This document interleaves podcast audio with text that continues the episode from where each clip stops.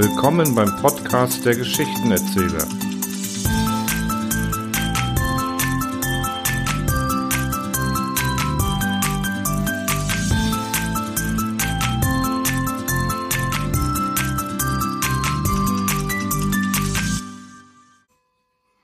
Der Opal Der Opal, den Miss Hunt am Finger trug, fand allgemeine Bewunderung. Ich habe ihn von meinem Vater geerbt, der lange in Bengalen diente, sagte sie und strich mit den Fingerspitzen über den großen schimmernden Stein. Solches Feuer sieht man nur an indischen Juwelen.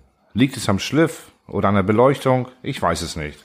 Aber manchmal kommt es mir vor, als ob der Glanz etwas Bewegliches, Ruheloses an sich hätte, wie ein lebendiges Auge. Wie ein lebendiges Auge? wiederholte nachdenklich Mr. Hargrave. Finden Sie etwas daran, Mr. Hargrave? Man sprach von Konzerten, von Bällen und Theater, von allem Möglichen, aber immer wieder kam die Rede auf indische Opale. Ich könnte Ihnen etwas über diese Steine, diese sogenannten Steine mitteilen, sagte schließlich Mr. Hargrave. Aber ich fürchte, Miss Hunt dürfte dadurch der Besitz ihres Ringes für immer verleidet sein. Wenn Sie übrigens einen Augenblick warten, will ich das Manuskript in meinen Schriften suchen. Die Gesellschaft war sehr gespannt. Also hören Sie bitte. Was ich Ihnen hier vorlese, ist ein Stück aus den Reisenotizen meines Bruders. Wir haben damals beschlossen, nicht zu veröffentlichen, was wir gemeinsam erlebten. Bei Mahavilipur stößt der Dschungel in einen schmalen Streifen bis hart ans Meer. Kanalartige Wasserstraßen, von der Regierung angelegt, durchziehen das Land von Madras fast bis in das Landesinnere. Dennoch ist das Innere unerforscht und einer Wildnis gleich, undurchdringlich ein Fieberherd.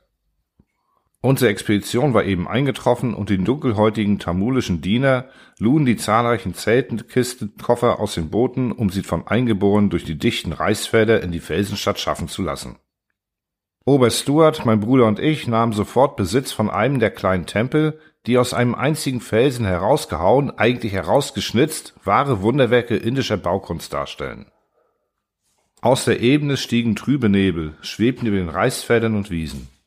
In der Schlucht vor dem Ausgang zu den Felsen lagerten unsere Seepreußen in ihren wilden, malerischen Kostümen und in roten und blauen Turbanen. Die Diener hatten Fackeln in unsere Tempel gebracht und sich in das Dorf zu ihren Landsleuten begeben. Wir leuchteten in alle Nischen und Winkel. Viele dunkle Gänge zogen durch die Felswände und fantastische Götterstatuen in tanzender Stellung, die Handflächen vorgestreckt mit geheimnisvoller Fingerhaltung, deckten mit ihren Schatten die Eingänge wie Hüter der Schwelle. Da fasste Oberst Stuart meinen Arm. Ruhig, Hören Sie nichts? Wir horchen gespannt in der Richtung des Ganges, der von der kolossalen Statue der Göttin Kala verborgen sich in die Finsternis zog. Die Fackeln knisterten, sonst Totenstille. Wir horchten vergebens. Kein Geräusch mehr. Es klang wie ein Schrei tief in der Erde, flüsterte der Oberst. Mir schien es, als ob das Steinbild der Kala sich bewegte, in dem zuckenden Licht der Fackeln schwankten die sechs Arme des Ungeheuers und die schwarz und weiß bemalten Augen flackerten wie der Blick eines Irrsinnigen. Gehen wir ins Freie, zum Tempeleingang, schlug mein Bruder vor. Es ist ein scheußlicher Ort hier. Vor den Raubzügen der Mogulen sollen alle diese Götterstatuen von Juwelen gestrotzt haben, Halsketten aus Smaragden, die Augen aus Onyx und Opal, sagte plötzlich Oberst Stuart halblaut zu mir, ungewiss, ob ich schliefe. Ich gab keine Antwort. Plötzlich fuhren alle entsetzt empor. Ein grässlicher Schrei drang aus dem Tempel, ein kurzes, dreifaches Aufbrüllen oder Auflachen mit einem Echo wie von zerschellenem Glas und Metall. Mein Bruder riss ein brennendes Scheit von der Wand und wir drängten uns auf den Gang hinab in das Dunkel. Wir waren zu viert, was war da zu fürchten? Feuerschein drang in den Säulen hervor, und von den Schatten gedeckt schlichen wir näher. Flammen loderten von einem niedrigen Opferstein, und in dem Lichtkreis bewegte sich taumelnd ein Fakir, behängt mit den grellbunten Fetzen und Knochenketten der bengalischen Durga-Anbeter. Er war in einer Beschwörung begriffen und warf unter schluchzenden Winseln den Kopf nach Art der tanzenden Derwische mit rasender Schnelle nach rechts und links an wie den Nacken, dass seine weißen Zähne im Lichte nur so blitzten. Zwei menschliche Körper mit abgeschnittenen Köpfen lagen zu seinen Füßen, und wir erkannten sehr bald an den Kleidungsstücken die Leichen zweier unserer Seepoys. Es muss ihr Todesschrei gewesen sein, der so grässlich zu uns emporgeklungen war. Oberst Stuart und der Dolmetsch warfen sich auf den Fakir, wurden aber von ihm im selben Augenblick an die Wand geschleudert.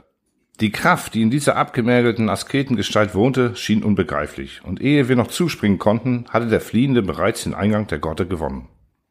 Hinter dem Opferstein fanden wir die abgeschnittenen Köpfe der beiden Maharaten. Mr. Hargrave faltete das Manuskript zusammen. Es fehlt ein Blatt hier. Ich werde Ihnen die Geschichte selber zu Ende erzählen. Der Ausdruck in den Gesichtern der Toten war unbeschreiblich. Mir stockt noch heute der Herzschlag, wenn ich mir das Grauen zurückrufe, das uns damals alle befiel. Furcht kann man es nicht gut nennen, was sich da in den Zügen der Ermordeten ausdrückte. Ein verzerrtes, irrsinniges Lachen schien es, die Lippen, die Nasenflügel emporgezogen, der Mund weit offen und die Augen, die Augen, es war fürchterlich. Stellen Sie sich vor, die Augen, hervorgequollen, zeigten weder Iris noch Pupille und leuchteten und funkeln in einem Glanze wie der Stein hier an Miss Hans Ring. Und wie wir sie dann untersuchten, zeigte es sich, dass sie Opale geworden waren. Auch die spätere chemische Analyse ergab nichts anderes. Auf welche Weise die Augäpfel hatten zu Opalen werden können, wird mir immer ein Rätsel bleiben. Ein hoher Brahmane, den ich einmal fragte, behauptete, es geschehe durch sogenannten Tantriks, Wortzauber, und der Prozess gehe blitzschnell, doch wer vermag das zu glauben. Er setzte damals noch hinzu, dass alle indischen Opale gleichen Ursprungs seien und dass sie jedem, der sie trüge, Unglück brächten, da sie einzig und allein Opfergabe für die Götter bleiben müssten. Die Zuhörer standen unter dem Eindruck der Erzählung und sprachen kein Wort. Miss Hunt spielte mit dem Ring. Glauben Sie, dass Opale wirklich deswegen Unglück bringen, Mr. Hargrave? sagte sie endlich. Wenn Sie es glauben, bitte, vernichten Sie den Stein. Mr. Hargrave nahm ein spitzes Eisenstück, das als Brieffischschwere auf dem Tische lag, und hämmerte leise auf den Opal, bis er in muschlige, schimmernde Splitter zerfiel.